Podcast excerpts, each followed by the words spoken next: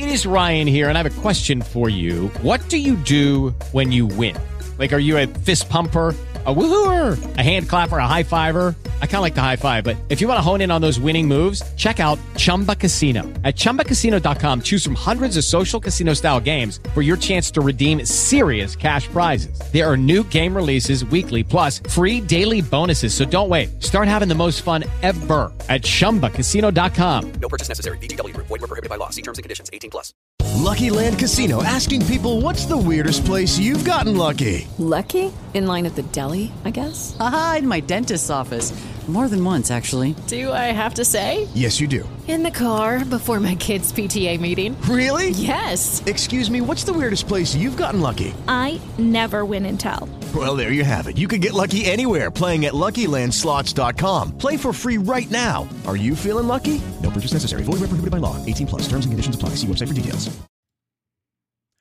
Hello, and welcome to the Coachman.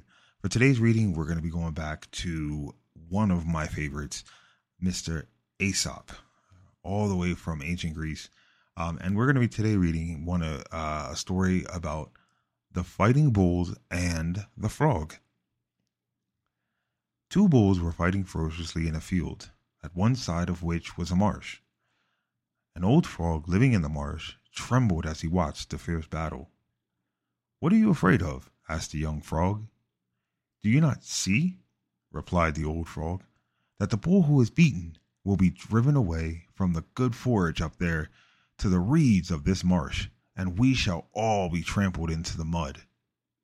It turned out, as the frog had, had said, the beaten bull was driven to the marsh, where his great hooves crushed the frogs to death.